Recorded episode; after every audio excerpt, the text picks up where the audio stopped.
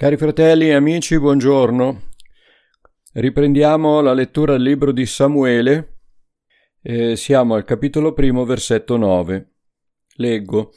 Dopo che ebbero mangiato e bevuto a Silo, Anna si alzò. Il sacerdote Eli stava in quell'ora seduto sulla sua sedia all'entrata del tempio del Signore. Lei aveva l'anima piena di amarezza e pregò il Signore dirottamente e fece un voto e disse o Signore degli eserciti, se hai riguardo all'afflizione della tua serva e ti ricordi di me, se non dimentichi la tua serva e dai alla tua serva un figlio maschio, io lo consacrerò al Signore per tutti i giorni della sua vita, e il rasoio non passerà sulla sua testa. Questo era il voto di Nazireato per coloro che si dedicavano completamente al Signore. La sua preghiera davanti al Signore si prolungava ed Eli osservava la bocca di lei. Anna parlava in cuor suo e si muovevano soltanto le sue labbra, ma non si sentiva la sua voce.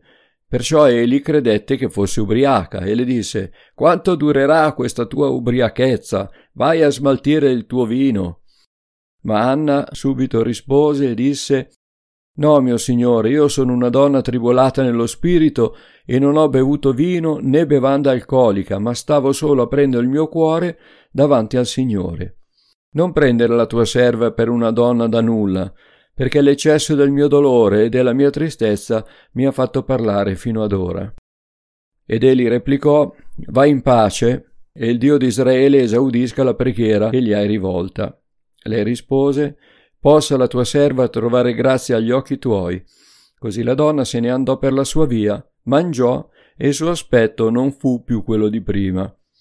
L'indomani lei e suo marito si alzarono di buon'ora e si prostrarono davanti al Signore, poi partirono e ritornarono a casa loro a Rama.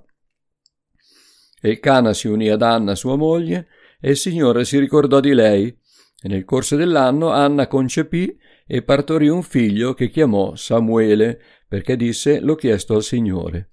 E quell'uomo, il Cana, Salì con tutta la sua famiglia per andare a offrire al Signore sacrificio annuo e a sciogliere il suo voto. Ma Anna non salì, perché disse a suo marito Io non salirò finché il bambino non sia divezzato. Allora lo condurrò perché sia presentato davanti al Signore e rimanga là per sempre. E il Cana, suo marito, le rispose Fai come ti sembra bene. Rimani finché tu lo abbia divezzato, purché il Signore adempia la sua parola. Così la donna rimase a casa e allattò suo figlio fino al momento di divezzarlo. Quando lo ebbe difezzato, lo condusse con sé e prese tre torelli, un'efa di farina e un otre di vino, e lo condusse nella casa del Signore a Silo. Il bambino era ancora molto piccolo, e il Cana e Anna sacrificarono il torello e condussero il bambino a Eli. Anna gli disse Mio signore, com'è vero che tu vivi, o oh mio signore, io sono quella donna che stava qui vicino a te a pregare il Signore. Pregai per avere questo bambino e il Signore mi ha concesso quello che gli avevo domandato. Perciò anch'io lo dono al Signore, finché vivrà egli sarà donato al Signore. E si prostrò là davanti al Signore. Ecco, ci fermiamo qui con la lettura della parola e voglio spendere due parole per spiegare questa città di Silo. Silo a quel tempo era il centro spirituale di Israele dove si celebrava il culto a Dio e lo fu per 300 anni fino a quando non fu distrutta dai Filistei. In seguito Davide elesse Gerusalemme come capitale del suo regno e centro spirituale. Silo fu distrutta dai Filistei per volontà di Dio era una punizione. Nel tempio di Silo era custodita l'arca del patto, prima che questa venisse presa dai Filistei. E questo lo vedremo al capitolo 4. Attualmente Silo si trova in Cisgiordania, quindi all'esterno dell'attuale confine di Israele, 16 km a nord dell'insediamento israeliano di Bethel, e si trova in un territorio che gli arabi reclamano come loro, come loro possessione, avendolo abitato per duemila anni ovvero per tutto il tempo in cui gli israeliti sono stati dispersi nel mondo. Ma secondo la Bibbia appartiene per sempre a Israele e dovrà tornare a questo popolo. Questo territorio dovrà ritornare al popolo di Dio. Il capo spirituale di Israele era il sacerdote Eli che vi risiedeva con i suoi due figli, anch'essi sacerdoti. Il sacerdozio si tramandava di padre in figlio, ma come vedremo più avanti, il ramo sacerdotale di Eli fu interrotto da Dio a causa della decadenza morale dei suoi figli e anche delle debolezze di Eli nei loro confronti. A Silo diversi profeti hanno esercitato il loro ministero, primo dei quali fu Samuele. È in questa città che Samuele crebbe e visse per tutta la vita. Ecco qualche spiegazione su questa città.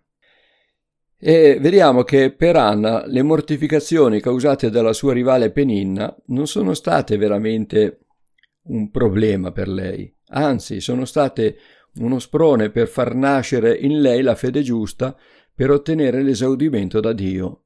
Suo marito, il Cana, non sentiva il bisogno di avere figli da lei, perché ne aveva già altri da Peninna, e cercò di convincerla ad accontentarsi di lui, del suo amore, del privilegio di essere la preferita rispetto a Peninna. Ma una donna ha il cuore di madre anche se non ha ancora figli, fa parte della sua natura desiderarne. Una donna che non desidera diventare madre ha qualche problemino, eh? E così, in occasione della visita annuale a Silo, quando tutta la famiglia ebbe finito di mangiare, Anna entrò nel tempio senza aver toccato cibo e sciolse il suo cuore davanti a Dio, e Dio l'esaudì, rendendola feconda. Ora vorrei attirare la vostra attenzione su come si realizza il miracolo, l'esaudimento. Tante volte noi presentiamo le nostre richieste a Dio senza ricevere risposta, senza ricevere l'esaudimento alle nostre richieste e affermare che ciò sia dovuto alla mancanza di fede è troppo riduttivo, perché la nostra fede, per limitata che sia, quando incontra la volontà di Dio, ottiene. E quando ciò avviene, nasce nel nostro intimo la certezza dell'esaudimento, proprio come avvenne in Anna. Quando Dio risponde alle nostre suppliche, mette in noi la fede giusta per crederlo. È solo in questo caso che possiamo credere che le cose che abbiamo chiesto le abbiamo ottenute, come dice Marco, capitolo 11, versetto 24, che leggo. Tutte le cose che voi domanderete pregando, credete che le avete ricevute e le otterrete. La fede per ottenere non è autoconvincimento. Questo atteggiamento, se non c'è la risposta di Dio, dà solo illusione, crea confusione e dà una cattiva testimonianza che può indurre alcuni con poca conoscenza e una fede immatura ad allontanarsi da Dio. Conosco casi in cui alcuni credenti hanno lasciato la fede perché qualcuno aveva loro insegnato che Dio esaudisce sempre le preghiere fatte con fede. Ma Dio, quando esaudisce le richieste dei suoi figli, lo rivela chiaramente attraverso lo Spirito. E Anna ricevette la risposta di Dio e questa convinzione la rese serena, fiduciosa. Una cosa è credere che Dio possa, un'altra è che voglia. Dopo la preghiera Anna uscì, uscì dal tempio e il suo aspetto non fu più quello di prima. Anche il ritorno dell'appetito e il desiderio di mangiare furono testimonianza dell'esaudimento ricevuto. Non aveva ancora un figlio, ma era certa che l'avrebbe avuto, e così avvenne. Ricordo la testimonianza di un credente che aveva un tumore alla gola che si presentava come una grossa escrescenza sul collo, molto vistosa. Pregò e sentì di essere stato esaudito. Era talmente euforico per la guarigione ottenuta che chiese al pastore di testimoniarlo in chiesa, ma siccome il tumore era ancora ben visibile il pastore non glielo voleva permettere e nacque una discussione dove il credente cercava di convincere il pastore della sua guarigione e il pastore insisteva nel fargli notare l'evidenza, perché quel tumore, quella escrescenza c'era ancora. Ma mentre discutevano, il tumore si staccò e cadde per terra, lasciando al suo posto una pelle rosea perfettamente guarita. Quel credente aveva sentito in sé esaudimento alla sua preghiera, anche se il tumore era ancora presente. Ecco qua spiegato come va interpretato quel passo di Marco, capitolo 11, versetto 24. Dopo nove mesi da quella preghiera, chiaramente Anna si era unita a suo marito, diede alla luce il suo primo figlio e lo chiamò Samuele, che significa frutto di esaudimento. Come promesso, dopo lo svezzamento lo accompagnò a Silo e lo affidò al sacerdote Eli perché lo crescesse ed educasse nelle vie del Signore. Anna consacrò a Dio il suo primogenito, mantenendo fede alla sua promessa, ma Dio la ricompensò abbondantemente dandole altri cinque figli. Tutto ciò che noi offriamo di cuore a Dio, Egli ce lo rende moltiplicato. Non ho mai conosciuto nessuno che non sia stato abbondantemente ricompensato da Dio per avergli sacrificato qualcosa di sé. Anna, in risposta alle accuse infondate di Eli, dimostrò rispetto e umiltà ed Eli si ravvide, dandole la sua benedizione. Il vero mentore di Samuele, il vero insegnante di Samuele però fu Dio, Dio stesso, come vedremo più avanti, perché Eli non era per nulla adatto ad educarlo, non era nemmeno riuscito ad educare i suoi figli e nonostante fosse il sommo sacerdote non aveva più il senso delle cose di Dio.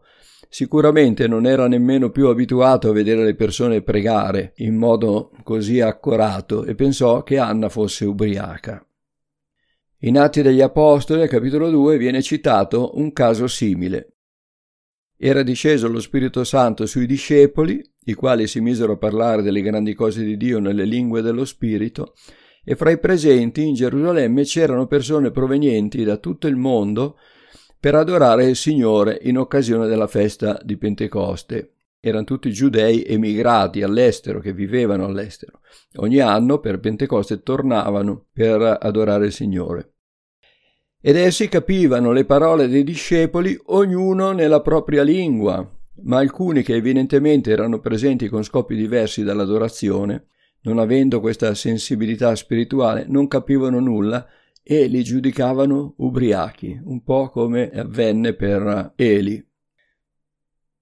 Questa vicenda termina con il cantico di Anna nel capitolo 2, fino al verso 11. È un cantico di ringraziamento al Signore molto bello che potete leggere voi nella vostra Bibbia.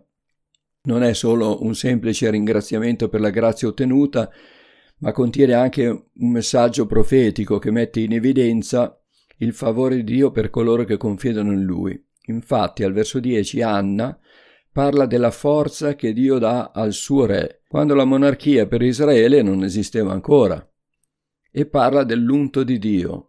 Ed è per questo motivo che io ci vedo un chiaro riferimento a Gesù, il Re dei Re e l'unto per eccellenza. Ecco, per oggi ci fermiamo qui e riprenderemo la prossima volta dal versetto 12 del capitolo 2. Come ho detto prima, questo cantico di ringraziamento, questa preghiera di Anna ve la potete leggere voi sulla vostra Bibbia. Il Signore vi benedica, buona giornata a tutti.